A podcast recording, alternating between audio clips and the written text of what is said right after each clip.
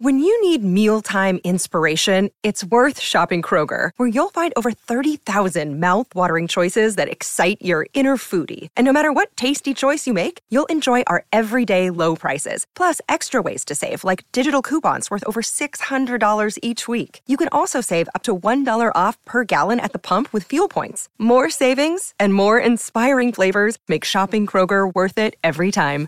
Kroger, fresh for everyone. Fuel restrictions apply. It's November 17 and you are listening to the Basu and Godin Notebook. I am Marc-Antoine Godin with Arpon Basu. How you doing, my friend? I'm good. Yeah. We're in two different cities again. This is fun. I I'm know. in Montreal. That's You're good. in Boston. Yes. This is good fun. The city Yes. of parking extortion. yes. Yes, especially anywhere close to the downtown area. It is really quite a racket they have running in Boston, but uh, good for them. Good for the parking people in Boston. That's, everyone deserves to make a an outrageously criminal living, but Yeah, it's funny. Um, Boston, Boston and racket are not two words I would put together. All right, so today, So, uh, yeah, today we're going to uh, we're going to we got a broad range of topics. We're going to discuss uh, Arber Xhekaj. We're going to discuss uh, Brendan Gallagher's uh, lack of discipline. Uh, we have our traditional uh, Prospect Friday. Uh, today's uh, prospect uh, who's going to be uh, in focus is uh, Shane uh, Sean Farrell. And uh, but first and foremost, Arpon, I'd like to hear you on something that uh, you brought up with uh, Martin Saint Louis today at practice.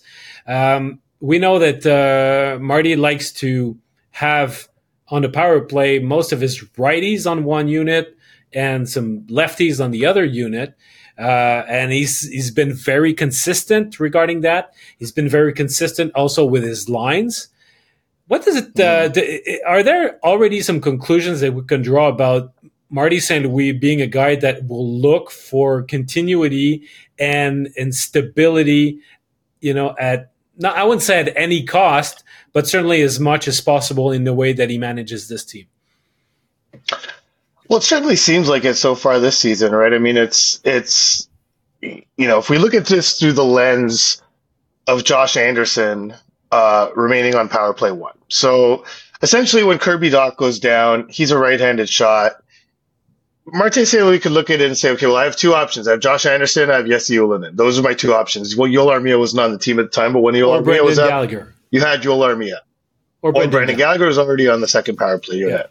Yeah. So, so when you, you know, when you limit what you're doing on the power play, where you have to have a certain uh, handedness of shooter in a certain position, no matter how effective that player is being, um, it it seems to limit you, you know. And he didn't feel that way, obviously, because he's sticking with this. But you know, it begs the question. You know, when Josh Anderson barely ever shoots on the power play, does it matter what side he shoots from? does it really make a difference? So it's it's and and you know, being kind of coy, but it, it does lend itself to some predictability for the power play. You know, we know that the first unit, and of course the opponents know that the first unit is almost always going to attack from that right mm-hmm. circle with Nick Suzuki quarterbacking it. The second unit is almost always going to attack from that left circle with Alex Newhook quarterbacking it.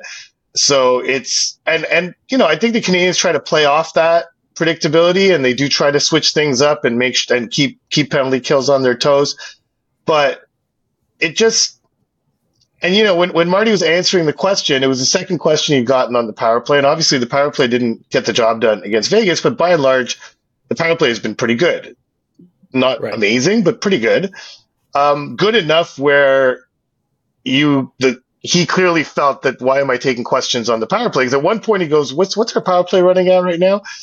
And I was like, "Yeah, yeah. I'm not saying the power play is bad, but you know sometimes." It doesn't mean it can't be better. It doesn't mean it doesn't mean you can't be proactive with things. And, and I think that's one thing that we've seen with with Martin. He even ad- admitted it. You know that we mentioned in the last episode where he came out and or one of the previous episodes where he came out and said, "Listen, that was on me. The results and this and that, and I got too caught up in the results, and I didn't. I put band aids mm-hmm. on things that might have required minor surgery. Then went about making the most wholesale changes we've seen from him all season. And all it meant was swapping two centers, Suzuki and Dvorak, and switching all his defense pairs. Aside from that, it takes a lot. It takes an injury or something pretty extraordinary for, for Martin St. To really um, make a change. You know, he had Josh Anderson on the top line. He took him off once it was clear it wasn't working. So more overall, not, you know, I'm, I'm interested in the power play thing, but you know, the, none of the lines changed to practice on Friday. I'm guessing we're not going to see any change in the forward lines in Boston on Saturday. Um, you know, is he too patient? And does he have too much of a player's outlook on it? Where I would imagine as a player, he liked having continuity, he liked building chemistry with line mates, and he liked not having the coach tinker so much. Uh, there's got to be a better balance here because, you know, the five on five results or no, right now they're been great, there. and and no. you know, aside from no. no well, they're not there, and they scored some goals against Vegas, but they gave up a bunch as well. So right, I think that there's there might be something of a PTSD effect at play here because of all the injuries from since he took over and the lack of mm-hmm. personnel at hand. Not him not having his whole team at his disposal made it look for that stability constantly, and now that he's pretty healthy, apart obviously from from Kirby Dach up front at least. Uh, he can he can experiment with that and say, you know what, I'm going to give it the test of time and see if players can work through their troubles, uh, if we can let time for a certain chemistry to uh, to establish itself. He mentioned last year how familiarity was a key to the success on the power play. And honestly, I mean, uh-huh. they, they they didn't score against Vegas, but uh, I mean, the it's only the second time since the second and third game of the season where they're shut out on the power play in consecutive games. So overall, right. things have been, as you said, going pretty well. But uh, as I was driving to Boston today, I had you know a lot of time to tinker on all those things. And uh, you, uh, I don't want to get too much into the nitty gritty of things, but you mentioned Josh Anderson on the power play and the fact that uh-huh. so you've got a guy on the bumper who's a right-handed shot. Well, if you yeah. were to put a left-handed shot, let's say in the bumper position, your main passer, apart from apart from the defenseman who moves things from left to right, your main passer on the unit remains Suzuki. But Suzuki, mm-hmm. if if if he fakes a shot and there's just a redirection, it's almost easier if the guy is a lefty rather than the right. Yeah. And the yeah. main shooter is Caufield, or is expected to be Caufield because Suzuki, as I pointed out in the last episode, is shooting a lot more than people give him credit for. But Suzuki, mm-hmm. uh, sorry, Caufield, if he wants to shoot, but then chooses to pass, the shortest, quickest, and most effective pass he could go to is a quick pass to the guy in the bumper if he's available. And that way, the bumper, if he's a left handed shot, then he's ready for a one timer. So it would serve mm-hmm. two purposes to have a, and to be able to go one timer by being fed by Caufield and to redirect if you're being if you receive a shot pass, let's say from from Suzuki on the right side, uh, it it could open up some new. It, it, should open up some new uh, uh, possibilities, and of course, you're going to talk about Monahan also, who could be another option, right? Well, yeah, I mean that that play that they try from Monahan to the bumper guy is easier if you're a lefty shot and you're basically cutting to the net. It, it just makes an easier angle. So, so yeah, that's what I was kind of getting at with Marty. He didn't really seem to share my point of view or anything, but um, but yeah, I mean, it's listen of of of all the guys who have played on the power play, only Alex Newhook has a worse shot rate than Josh Anderson. Mm-hmm. Uh, you know, so uh, and and Josh, like Josh Anderson's shot rate is way behind everyone else on the top unit. You know, I mean, you have Suzuki getting off, you know, just over 14 shots per 60 minutes, Matheson at, and Caufield at 13 and a half. Uh, you have Monahan at nine, and then Josh Anderson is just under seven. So it's, and again, you know, I think we mentioned this previously. Like, I think Josh Anderson is not doing everything bad on the power play. I think he's excellent at puck retrievals. He's excellent at at, at kind of repairing broken plays, like when plays get kind of scrambly. He's good at getting the puck back and getting the puck back under control and, and kind of maintaining possessions in the offensive zone. Um, but a lefty could do that. and it'd be nice if someone who could do that uh, could also pop a goal every now and then. Because it's honestly like, I don't even know if it's even Josh Anderson's fault, but the Canadiens aren't using that position. They're not getting shots from there, and it's not a threat. And so it's it might have something to do with Anderson just not fully understanding lanes and movement and how to pop into open space. But we've seen many teams effectively use the bumper. The Canadiens haven't been able to forever. We've been talking about this for years. Uh, remember when they first got Dvorak? We the huge thing about Christian Dvorak was how good of a bumper guy he was. And Genny yeah. Dadonov, we talked to about at the beginning of last season. I mean, we've been talking about this bumper spot for so long. Yeah.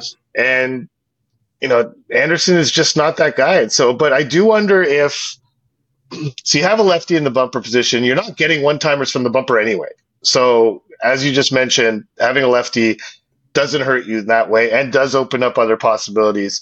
But just giving, because I feel like all the guys on the second unit, and I'm thinking primarily of Slafkovsky, but I mean, all, even Newhook, but the guys in the second unit, they've got to be. I remember talking to, to Jack Guy about this.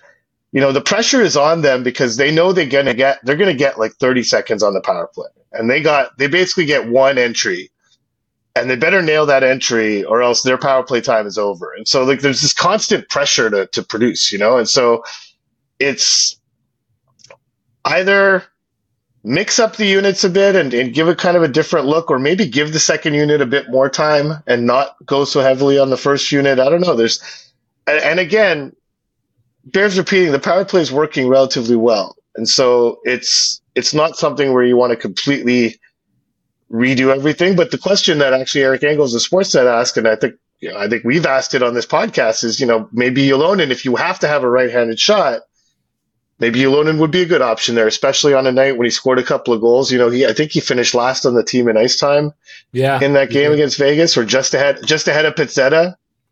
Actually, Pezzetta, yeah, he got five Pezzetta seconds was, more than Pezzetta. That's right. Yeah, he was seven seventeen, and he was Ylönen was seven twenty two, and he got 10 shifts in the game, scored on two of them. It's 20% of his shifts. it's pretty good. Um, and so, you know, kind of goes back to you don't want a coach that tinkers too much. You don't want a coach that doesn't tinker at all. You know, what's the proper balance there? I'm not sure, but it, it just, you know, it seems like today, and who knows, maybe maybe in Boston, maybe today was a smokescreen. Maybe in Boston, Marty's going to switch things up a little bit. But it just seems like the team uh, could use a little a little change. And when you know he was asked today on Friday, Marty was asked about keeping the Monahan line together. And his because you know I think at first over the first say twelve games or so, thirteen games, it made a whole bunch. I made all the sense in the world. They were a very consistent line they were producing. Right. Uh, hasn't really been the case of late. And he said the primary reason why he's done that is to balance out his lines. And you know, that has that has merit, but you know, I think you have I think I think Cole Caufield scored what, two goals at five on five this season. It's it's it's there's there's some guys that could use some help even though Dvorak, I think, has played really well between Caufield and Suzuki, and not Suzuki, uh, Slafkovsky. Yeah, he has. He but, has. You know, yeah. Sean Monahan's Sean Monahan's sitting there, and and and Marty's kind of, I think, sticking to an idea of that line that was true a few games ago, but isn't necessarily true anymore. No, and I mean, you have to accept the fact that sometimes th- things are not going to work for a certain period of time, and if you move things around, well, then you can come back to that formula later on, knowing that it has worked. So you can also put it in your back pocket and say, well, you know, at a later date, I come back because I know, I know it can be effective. But right now, the, the, the Monahan line is getting buried. Uh, you know, in terms of, it started off mm-hmm. that M- Sean Monahan was one of the three guys in the NHL that played the most without giving up a, uh, what, be, what without being on the ice for a goal against at five on five. Now, all yeah. three members of that line have been on the ice for nine goals against in the past seven games. So since the St. Louis game. Uh, uh-huh. That's pretty much double the amount than any other line or any other forward on the team. Uh, and in that uh-huh. span, Gallagher and, and Pearson have been on for one goal, uh, Monahan for two goals, or it's not, or if not the other way around. But it's it's been they're, in the serious uh, negative in terms of differential in that department. So that that chemistry that we saw at the beginning, what seemed to work so well, right now is not working. But I find that uh-huh. as much as Monahan, if you put him with probably more dynamic players, younger players, there it might open up some new possibilities. Uh, maybe have making sure that he starts uh, the vast majority of his uh, of his shifts on the offensive zone. When you have Evans and the and Dvorak, you know, on the in the lineup, there's there would there's no reason to put Monahan out there in the defensive zone. But if you don't, if you break up that line, who do you give Gallagher to? And to me, that's an issue because Gallagher needs to keep his shifts short because after a certain amount of time, he becomes a liability out there. But if you have him play, let's say, uh, mainly defensive starts minutes, either with Evans or Dvorak, he's got 200 feet of ice to cover to do his thing and go work in the blue or in the dangerous areas. And if he goes to play with Suzuki, well, Suzuki is one guy who tends to extend his shifts and ends up being on the ice for an easily 55 seconds, uh, you know, on, on, any given shift. So it's it's a little mm-hmm. bit tricky, and the windows to make Gallagher work and and and have his his his play being the most impactful on the team seems to be limited, and the best fit remains Sean Monahan. Well, yeah, a lot of guys that's fit is Sean Monahan. I mean, uh, I was talking to Uri Slafkovsky today, and you know their little pregame handshake ritual is based on a game last season when they were playing on the same line, and he said, "Oh, we must have scored that game because we've been doing it ever since." And so I think Uri Slafkovsky in, in his short NHL career has shown that his best fit is Sean Monahan. Um, his, his, handshake for Nick, those who have Nick, not seen it, the handshake is basically yeah. just before the game, before they they get on the ice, they give a hand, they give each other a handshake, very formal, very business, without their gloves and yeah. the, the, proper handshake. The it's a really one. proper handshake, yeah. like Yuri Slafkovsky is is walking down the line and they're all laughing and they're all like you know getting pumped up for the game, and he sees Sean Monahan, he goes total stone face, removes his glove proper a little nod and a shake. So so anyhow, so that's the that's the origin story of that is based on some game last season when they were playing on a line together, and so that's what they do. But anyhow, it's um, you know a lot. And again, and Nick Suzuki and Cole Caufield, if they were to be put back together, have shown that they work well with Sean Monahan. So I, I will continue to believe that there would be no problem putting Brendan Gallagher with Jake Evans. The defensive zone start thing you mentioned when when Brendan Gallagher was at his best, he started all his shifts in the defensive zone. It was it was a constant, steady stream of defensive zone starts playing with Phil Danault and mm-hmm. Tomas Tatar. He's not the same player now, but it's not as if it's a job that he hasn't done before that he couldn't handle. Um, it's it, the limited sample we saw of them of, of Evans and Gallagher together last season was promising, so it's it's worth a shot to see if that is something that could work again. Right. But the main benefit of it would be it would be freeing up Monahan to be playing in a more appropriate role uh, because you know Gallagher's you know listen I don't put much stock into plus minus but he is the worst plus minus on the team at minus nine it's it's it's it's worse than Monahan's it's worse than Pearson's and so it's it's not necessarily working as well as it did and that's the thing is that I think in Martin St. Louis' mind if you keep it the sample of their good games was long enough that this could just be considered a slump and then they'll work out of it and they'll go back to being that line, which is fair. Maybe that'll happen. Uh, but as things stand right now, you know, Sean Monahan at five on five is I don't want to say he's being wasted, but it's it's it's I think he could be used more effectively and it could be used to get other players going a little better uh, than the way he's being used now. And then it's it's and, so, and when you add so the clearly, fact that clear, clearly he's being used as the, as the third line center. If you consider, if you say b- being used with better line mates, So Pearson and Gallagher, in your mind, are like the third line wingers, whereas Slafkovsky and and you know whether it's let's say Slafkovsky and Anderson or or Newhook or whatever, uh-huh. uh, those guys are are more like top six wingers in your mind. Well, yeah, I mean, I think that's I think that's fair to say. I don't think that's a, a knock on anyone, but it's it's it's just that the timing of something like that would be appropriate too, considering, as you mentioned off the top, the fact that Gallagher took a penalty that really cost the Canadiens eh, against Vegas.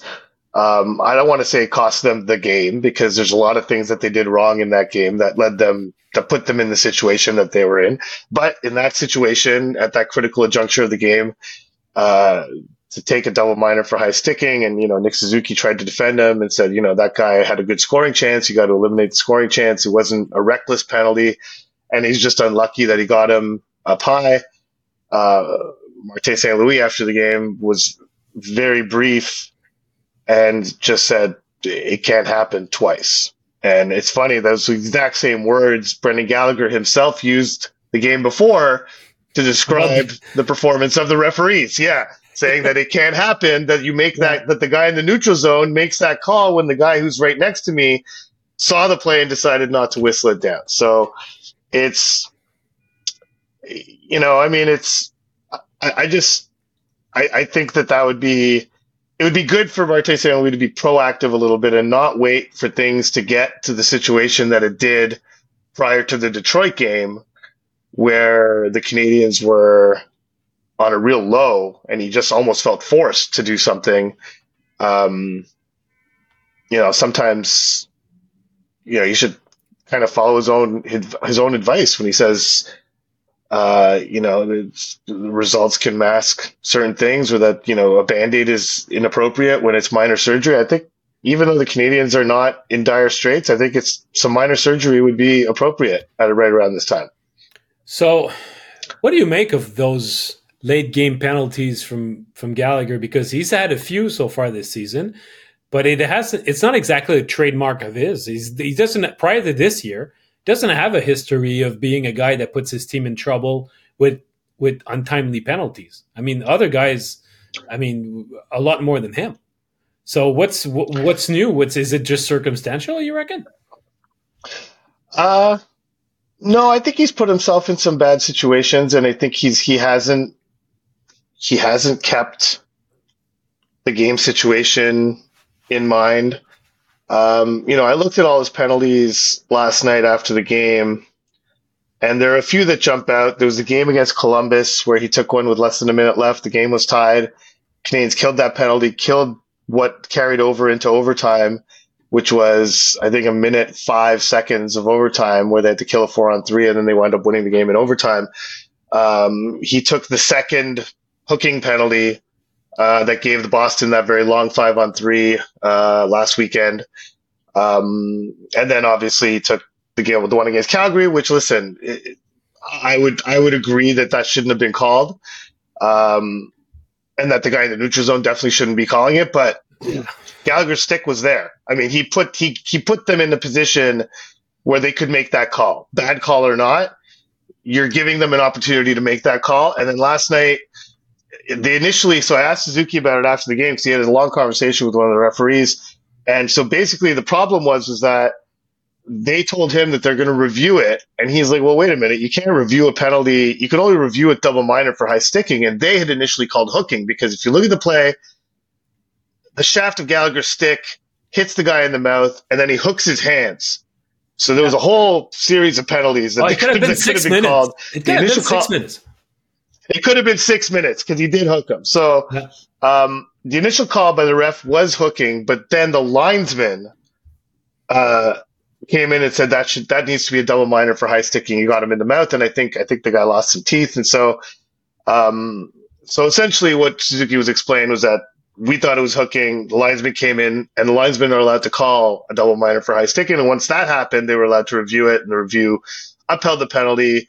Brendan Gallagher didn't argue it much, was just sitting in the penalty box sheepishly, and then had to watch as the Golden Knights scored two goals um, to win the game with him in the box. So this is, uh, you're right. This was not all that common, but I mean, we've seen we have seen it in the past. I remember a game, uh, I think a game against the Flyers in the bubble. Am I remembering that correctly? Um, the bubble playoffs where he, oh no, that's one where he didn't get a call and his mouth was all bloody, but exactly. it is, yeah. He, he's, he's had a, he's had some carelessness with his Matt Niskanen exactly, and he's had some some, some is, issues with carelessness with his stick. Mm and that happens, you know. But he's listen. He's up to. He's got 18 penalty minutes. He's got nine minor penalties in 17 games. It's it's a lot, and so, you know, again, uh, as long as and I think I wrote about this before the season started. Like, what is it so bad to have Brendan Gallagher on line with Jake Evans, the quote unquote fourth line? He probably wouldn't like it. Uh, it would be tough to see a guy making $6.5 million on the quote unquote fourth line, but I don't know. At this point, if there's a message to send to your players, it's game clock situation. You know, the Canadiens would have been better off had Gallagher let that guy go and take your chances that Primeau makes the save. But even if he doesn't, you got over two minutes left you can you can get back in the game. You know, I mean, it's it's worse. It'd be better than what happened ultimately, where they give up two goals and basically have no chance of getting back in the game. So um, this would be a right time to send that message that you know even the veteran guys when they're when they're taking penalties like that, one that clearly bothered St. Louis. Listen, that's as close as St. Louis is going to come to criticizing a player publicly. Um, this would be a good time to send that message and maybe yeah. put him down the lineup and put up a guy like Ylönen after he put up two goals, you know? Yes, or to continue in the vein of, of Martin St. Louis saying that he wants to balance his lineup, I think that what we've seen, for example, from a guy like uh, Rafael Harvey Pineau, when he's been playing with Evans and Ylönen, that line has been a lot more mm. dynamic and offensive than when he's not on that line.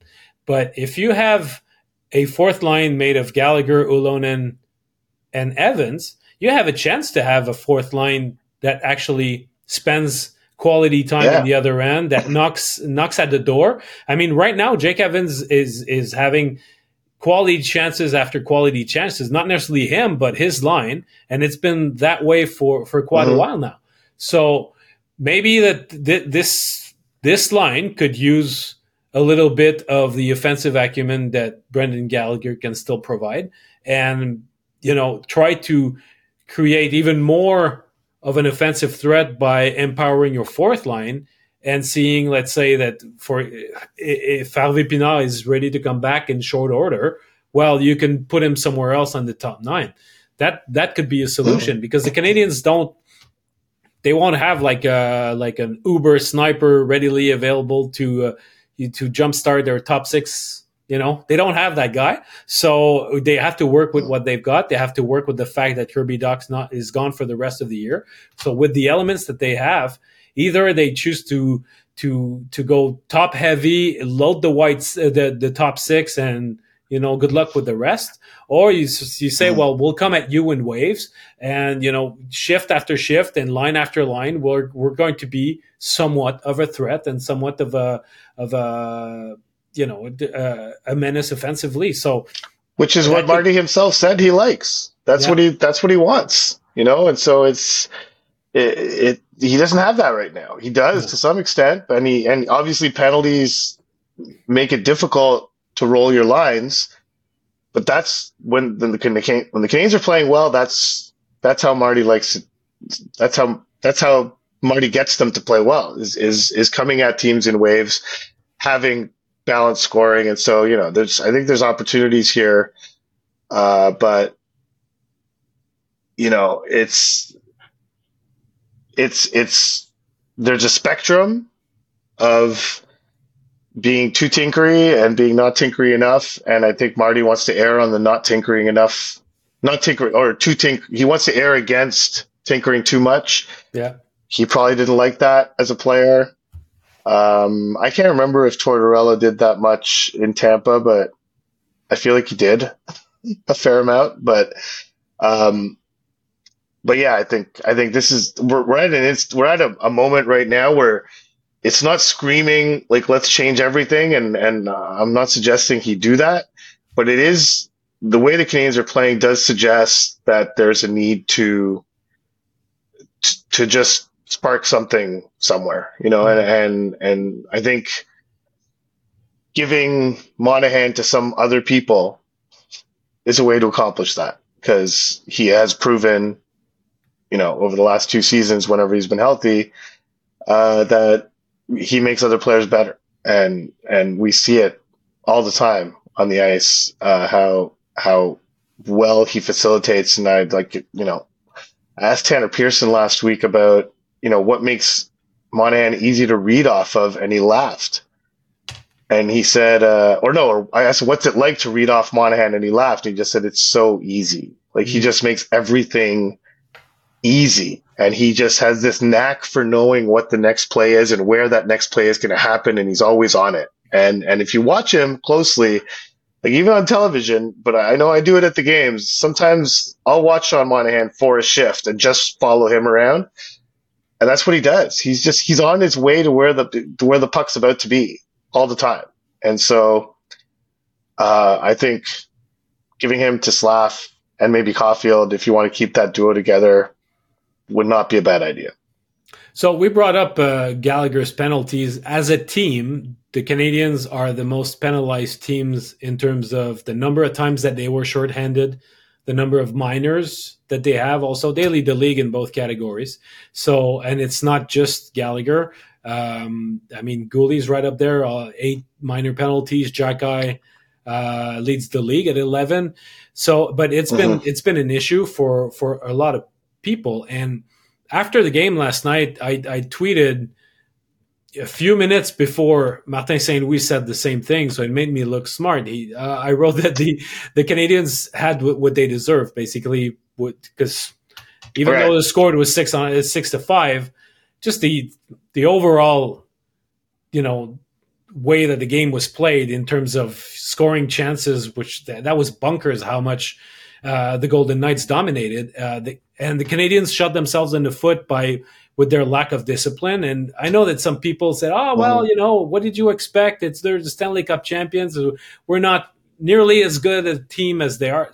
Fine in terms of structure, depth, uh, level of talent. I, I understand all that, but discipline is something that can be fixed if you if you stop being behind the play and if you mm-hmm. if you don't chase the game if you don't chase the puck in your opponents uh, you can you can limit the number of penalties so that's all all those all those PKs are, are are bound to to put them in trouble. There's just no two ways around it. No matter how effective your PK is, and it's it hasn't been necessarily stellar, but it's it's all right, I guess. But I mean, it it cannot.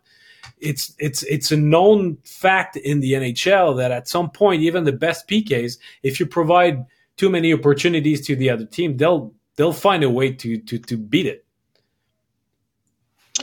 Yeah, and and discipline isn't only about penalties. You know, discipline is is the way you play. Discipline is there's there's a lot of ways to measure it. Um, and the Canadiens didn't play the way they play when they're disciplined. You know, I mean, Martin St. Louis talks all the time about starting the other team's offense. Well, there were lots of turnovers at the offensive blue line, uh, neutral zone, what have you, that, that just sort of jump started the Golden Knights attack. I mean, thank God for Cayden Primeau because I know in all situations, the Golden Knights had 42 shot attempts in the first period. 42. Crazy. It's it was 42 to 17. The Canadiens in the game in all situations finished with 51. William Karlsson alone. They, they, they doubled it. They finished, uh, the Golden Knights finished at 90, 93? 90, 96. 96 to 51. It was almost double in all situations. Yeah. William Karlsson in all situations had eight high danger scoring chances. Um, the Canadiens had seven. so it just goes to show like that they were giving up. I mean, the, the Golden Knights in the first period had 16 high danger chances in the first period. I mean, Cayden Primeau did not allow a goal in the first period. Uh, I sat with Cayden Primeau today after practice for a while. Uh, he was quite pleased with how thing. I mean, a goalie who gives up six goals is not usually going to be all that feeling great about himself the next day, but Cayden Primeau did. And, and, you know, I think he said, I could totally see why. There's, uh, there's, there's no reason for him to feel otherwise. I mean, he said that the first goal is the one he'd like to have back, the one by Brett Howden, the shorthanded goal. Uh, they were up to nothing. It was early in the second. He felt like that was a real moment, but you know, the Ylönen scored not that long after that. Um, so, but otherwise, he's like, you know, I didn't really feel like I, and I mentioned the 40 something shot attempts and he laughed. He's like, yeah, Marty mentioned that in the room after the first period. And I was just kind of sitting there like, yeah, that's, that's a lot, you know? Uh, but he did, he said he did actually feel like it was that much, you know, like he was honestly, he was, he was in the game and he was, he, it was a great period. Um, and even in the third, he he's doing great until until Gallagher took those two penalties and they and they capitalized. And I don't know a goalie in the world who's going to stop that Jack Eichel shot. Um, the wraparound by Stone, yeah, maybe, but it's that Eichel shot was he had a lot of room. He moved into a perfect shooting session, and that's an elite shooter picking a corner with a really hard and nice shot. So, um, you know, kudos on Cayden Primeau managed to do that first game in eight days. Um, and, and really said that his mindset in terms of staying, he's, he's approaching every practice like, like it's a game. Like that's yeah. been his, his sort of technique. Um, he had about 36 hours notice that he was going to play. So, so he was told before practice on Wednesday. Uh, but to his credit, he said that didn't change anything to how I approached practice Wednesday. I approached it the same way because I approach every practice like it's a game, and that's how I'm staying sharp. And really, the way Primeau's playing, you know, I think he's and he's, you know, the one thing that changes is that like he's like every time I go in there, I just want to put it in their mind like let's give that guy more games. Like let's give that guy more games. That's what he's got as his goal. I think he's doing that. You know, I think the Canadiens have to legitimately start wondering we have to find him some more games. I mean, I think uh, he's probably he's not going to play against Boston, but when they go on this road trip, when they leave on Monday, you know they have three games in four nights. I would imagine Primeau should get one of those. Um, and but is proving that instead of being sort of a goalie tandem with a third goalie thrown in every now and then, that maybe they really do need to go to more of a a trio of goalies and get him some more action because he's he's deserved it. I wonder if uh, this situation right now as they because they, they'll want to find a solution to to that conundrum. Um, and i think that jake allen is the most likely goalie to be to be moved at this point but they need to see if Cayden Primeau is ready to handle the duties and face the music at the nhl level on a more consistent basis. So and mm-hmm. he has not played many games, but those that he played were against like worthy opponents. He faced the New Jersey Devils. He played. He faced uh, the the Detroit Red Wings, who are you know like a pretty tough opponent. Then yesterday, the uh, the, the Stanley Cup champions. Those are tough assignments. He has not been given like the the San Jose Sharks.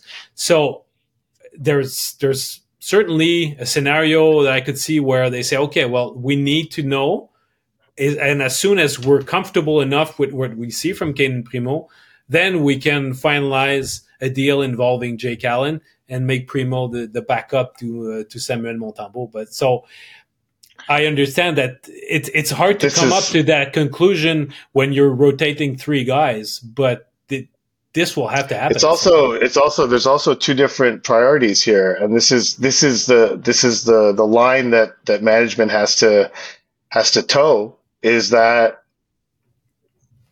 management would love to, to know that, to see that, so that they have a better idea of what, of if they can, in fact, trade Jake Allen, and if they can, you know, it's it's they don't know that yet. They don't even know if they're going to be able to sign multiple long term, even though they've started discussions. You know, but all that all that comes into play. But they have to ask the coaching staff and I think they're a bit reticent, as we mentioned in a previous episode, they're a bit reticent to make, you know, to sort of impose lineup decisions on this coach because he'll go rogue. he will go rogue if you, if you let him. So Primeau has to convince the coaching staff of that. And, and, and Marty has made it clear in no uncertain terms that I am I'm coaching to win every game. And Cayden Primeau's development, because he was asked specifically about that notion of coaching to win every game as it pertains to Primeau. And Primeau's development takes a backseat to that. And he's still coaching this team as if they're a potential playoff team. Um, despite the fact they only have two regulation wins and are now last in the NHL in that category after the San Jose Sharks won their third game in regulation late on Thursday night. It should um, not go unnoticed. He's coaching this team. Nobody should. It should know. It's, it's, a real, it's a real. It's a real thing. They have two regulation yeah. wins in 17 games. Um. So, but Marty's still coaching this team as if he hopes to make the playoffs with this team and and you and I and everyone else can think that's absolutely ridiculous and preposterous and and unrealistic, and that's fine. That could be true, but it's it's it's also true that when you're in the fight and when you're a competitor, you kind of want those people to think that way, especially when they look at the standings and they're like, okay, it's not inconceivable that if we go on a little run and we figure something out that we can make it. So all that to say that Primeau's sitting there and it was funny today. So he said it kind of quietly. He's like, you know, I'm just, I'm trying to make it so that they want me to play. You know, it's like, like, yeah, of course. it's like, this, guy, yeah. kind of cute. That's how like, it works. You know, that's how it works. But he's like, that's what I want. You know, that's what I'm trying to do. It's not easy, but it, you know, but that's, that's what I want. So I'm sure management wants that too. It's just, it's, it's, it's a situation that's not going anywhere.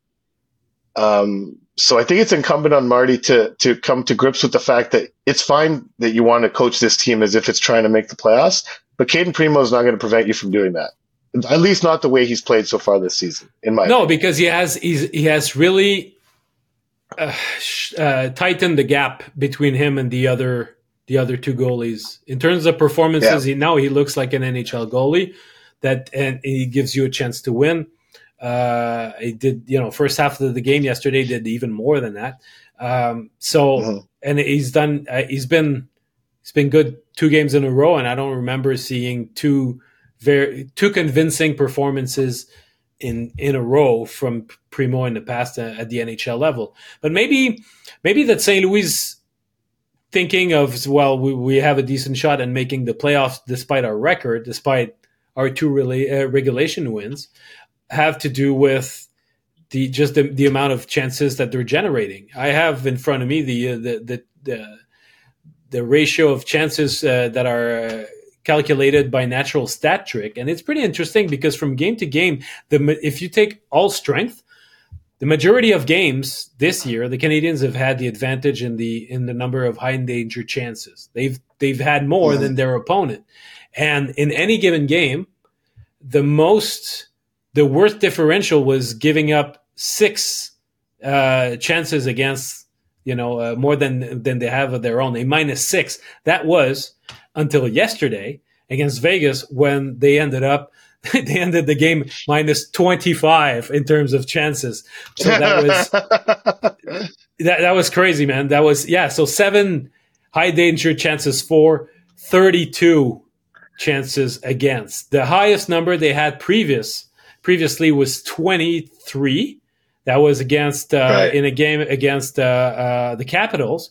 But in that game, they still mm-hmm. had 18 of their own, so they was ended up minus five. So so th- they've been competitive, you know, in terms of trading chances in pretty much every all of their games. It, so maybe that to a certain extent we it, it's fresh in our mind. The game happened yesterday. There might be an outlier. It might be an outlier in, in itself, but there's certainly a recency bias in the way that we perceive this team, just because of how badly they got beaten, despite uh, making it only a, a one goal game. Um, well, I mean, because right now, in part because of that game, they're allowing the third most high danger chances per 60 in the NHL at all strengths. Yeah. Uh, and that's now yeah, that, uh, yesterday's game. It's two games in one. That that yeah, that's it. It's it's so prior to yesterday's game. Yeah, but even prior to yesterday's game, they were seventh in the okay. league in terms of high danger chances against per sixty. So yes, it bumped them up from seventh to second in a single game, which is pretty ridiculous. But um, but they are giving up a lot of chances. And you know, and and the the chance generation is coming kind of in waves. It's coming. It's it's going up and down as as the season comes along. But hmm. you know, so, if the listen, I, I, I wanted to bring up because you mentioned the the the three goalies and whatnot. Now there's a situation with Arber Xhekaj being injured. Um, mm-hmm. So for now, he's day to day. They probably are going to have a, a, more clear picture of the situation in a day or two. I don't I don't think that calling him day to day means that it's not serious and we can expect him back on the ice tomorrow. I think it's more they don't have clarity yet. It's more like don't ask us ask us later. Exactly. Is what day to day means. Yeah. Right. So luckily Jordan Harris is ready to come back. Uh, he seems to be in one game, out one game. I, he, I, I suspect he's not miraculously 100% and ready to go for the rest of the season. It's a situation worth monitoring. But anyway, He's going to be back. He's going to f- face the the Boston Bruins uh, in Boston for the first time of his career. He's excited about that. But the thing is, the Canadiens uh. after that, well, they're they're already leaving for a long trip, um, and they're going to go. They're going to be in California all of next week. Uh, how can they go if Xhekaj is not available? If Harris is fit to play but not entirely healthy, and if Gustav Lindstrom is on your top six on defense, how can they leave for California with six defensemen? If Gustav Lindstrom is Gustav Lindstrom, it's basically it's when yeah. But you have yeah. yeah, yeah. I, never for, never forget to pronounce have, the N in his name, otherwise you, it's a whole different yeah, yeah but, exactly. But um, you know, I I've always I, we've assumed in the past that oh they'll never go out west without an extra. You remember what Rem Pitlick had to do last season when they went to Calgary without an extra forward, and all of a sudden Brendan Gallagher got banged up. Yeah, Rem yeah, Pitlick yeah. had to had to do a cross country and didn't make it in time for the game and all this stuff. So they've done it. They've done it in the past. They've done it in the past. So we'll see. But it's because the situation Laval is not um, on defense is not ideal. Listen, I mean, to replace Xhekaj, you would need a left shot, ideally.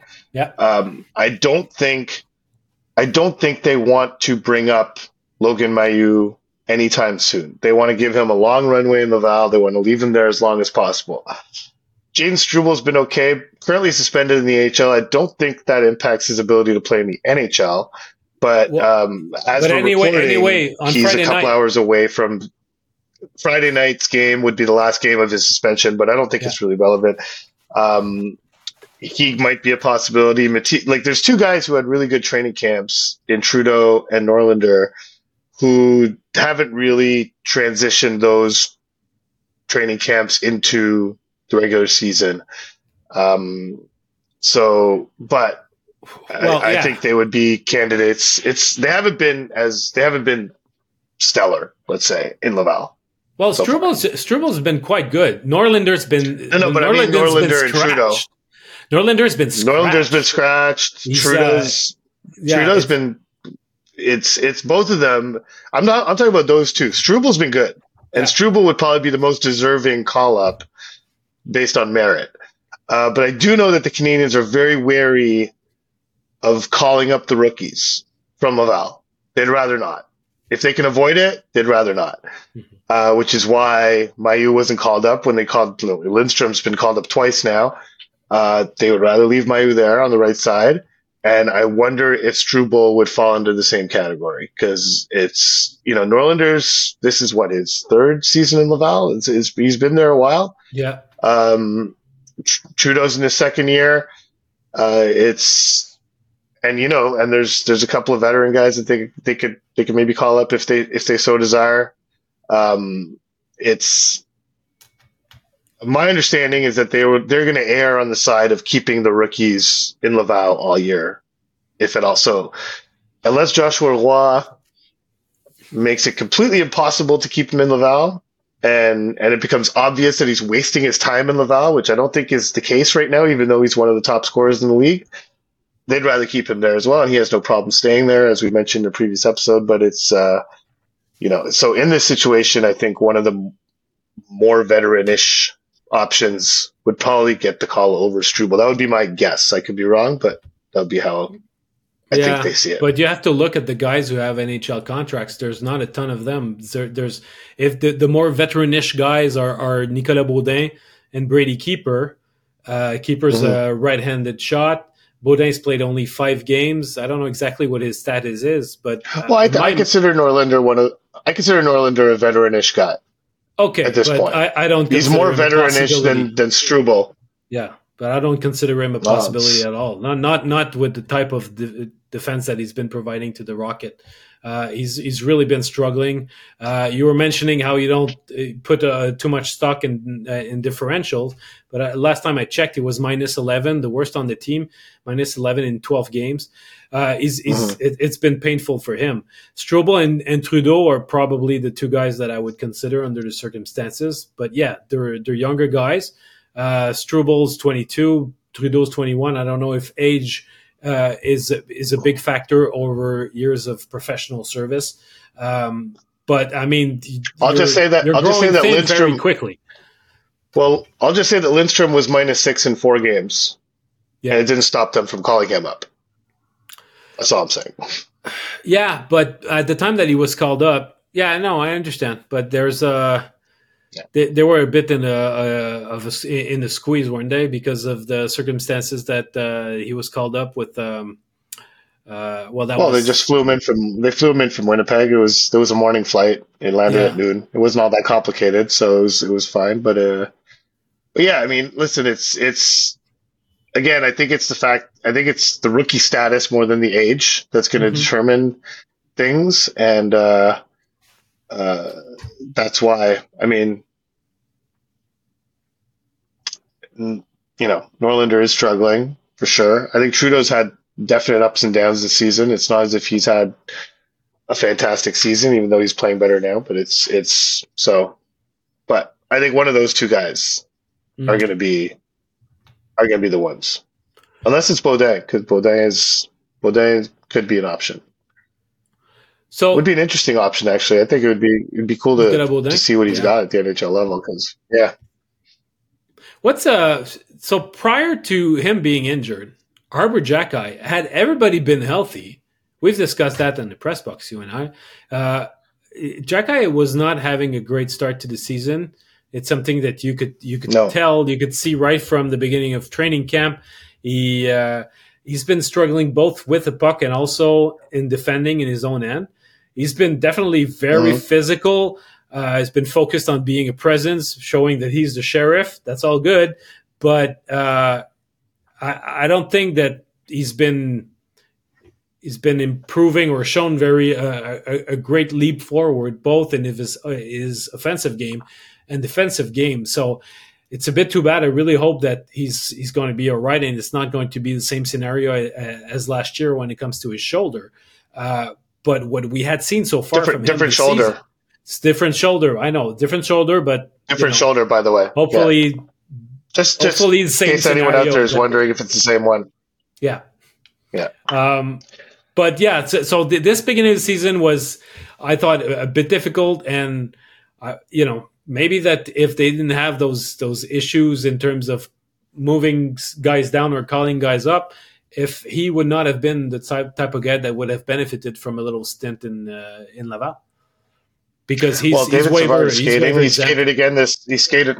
He skated again this morning, and when he comes back, Lindstrom actually I thought looked okay against Vegas, uh, better than he did against Calgary. Um, that pairing was was terrible in that game.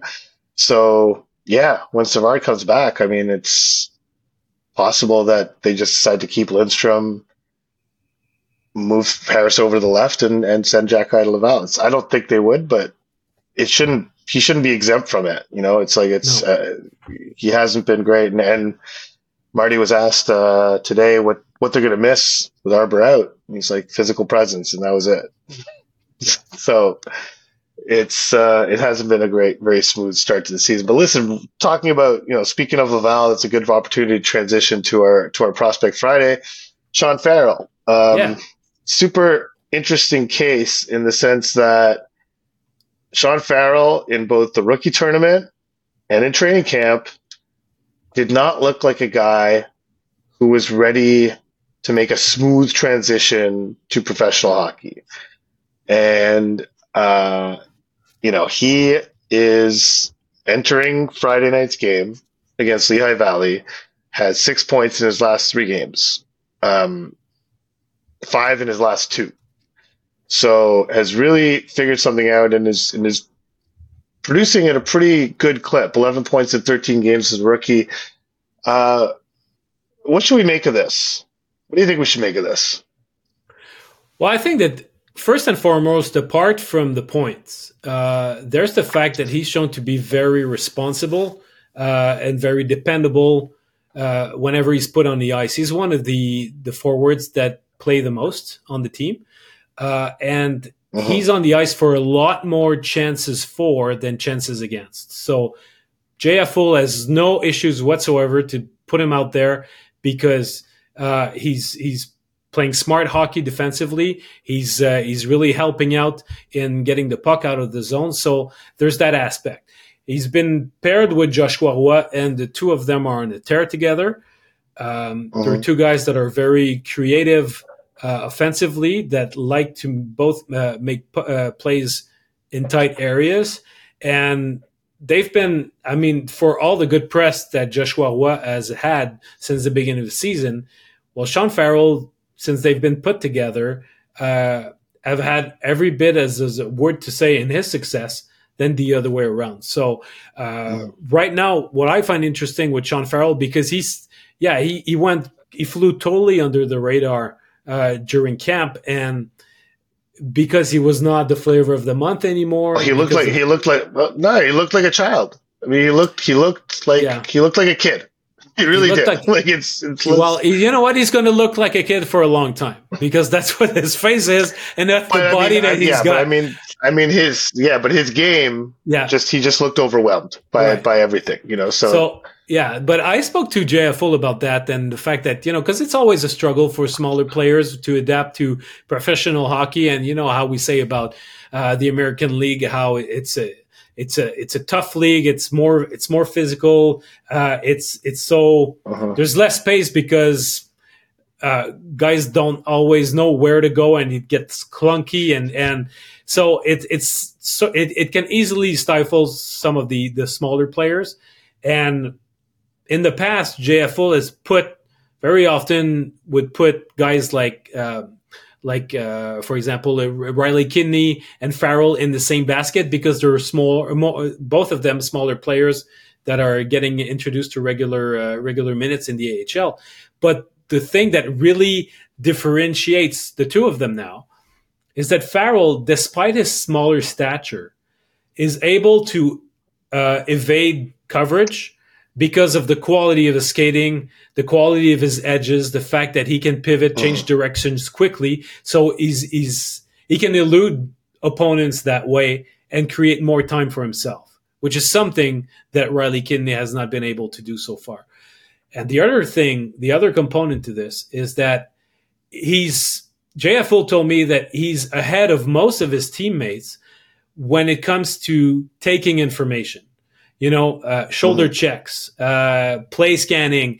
He he'll look up, take the information, process it early on, so that he gives himself a, a fraction of a second more to figure out what he's going to do with his next play. So getting that information making quick decisions and the right ones uh, is really something also that helps him to continue and generate offense despite the fact that he's at a size uh, disadvantage.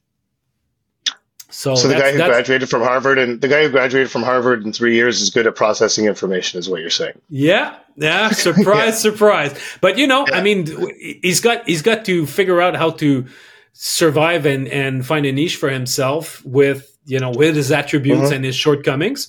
But he's got he's got an elite brain, and he's he's got to use it to compensate for the fact that he's never going to be the biggest guy. He's never going to be the the fastest guy either. But he might not be the fastest, but he's very agile. So that that seems to be working for him so far this season. And uh, you. Uh, you, you gave the stats earlier. I mean, even though he, uh, you know, he, he entered the game um, uh, on Friday night again with with three goals. Uh, yeah, three goals and three assists in his last three games. Pretty uh, pretty good. So I think it's it's encouraging yeah, because and, and the one thing I think it's go ahead.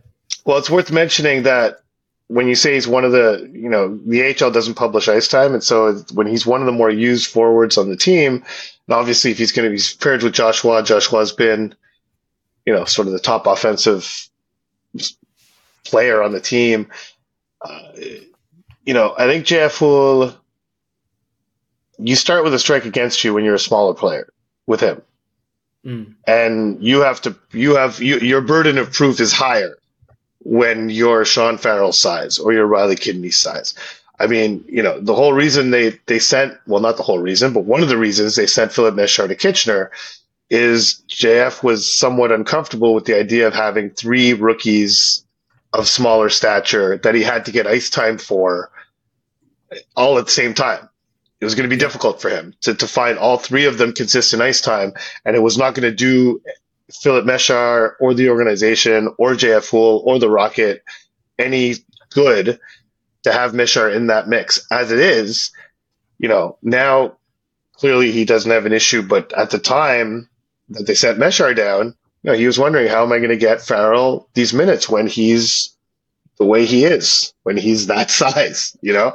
So good on Farrell. Farrell's know, we were talking earlier how Cayden's like, you know, I want to convince him to give me more games. Well, Farrell's convincing him to give him more minutes because despite his size, like he has that strike against him from the start in the HL with this coach because he's a fervent believer in the the physical challenges that this league presents to smaller players. Yeah. So it's going to. I, am really intrigued to see how it's going to evolve for for Farrell if he keeps it up like that.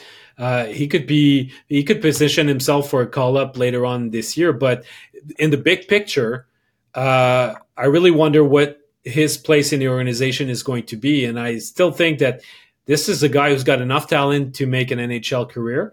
But I wonder if it's going to be with Montreal. If he's if he shows that he's a very successful uh, player at the American League level, maybe that he could uh, you know uh, become a, a, an interesting trading chip for Montreal. But with with Caufield in there, eventually one day with Lane Hutson in there, how many small guys do you want on your team? Uh, I'm I'm I'm not sure that that Sean Farrell will be a guy that's going to just be in the mix. But when you look at what he can provide and his attributes, uh, he certainly has enough to have a to, to, to carve himself a nice NHL career. Be really funny if they called him up and Marty didn't play him. just just going back to last year. yeah, that'd be very uh, funny. Uh, that, that that would be Marty going rogue again. Yeah. Yes, it would. It would be great. Um, all right. Well, that's good. That's going to wrap it up for this uh, this for this Friday's episode. Um, obviously, Marc Antoine is in Boston for the game against the Bruins. I am leaving on Monday uh, afternoon for the California trip. Um, so we will record an episode before I leave, obviously on Monday. Um, it'll be another mailbag episode. And so we love all the questions that you guys are sending in. The inbox is full all the time. Basu and Godin at gmail.com and at Basu and Godin on X or Twitter, uh, where you can submit your questions for the mailbag. And um, otherwise, hope everyone has a great weekend. And we will talk to you on Monday. Bye.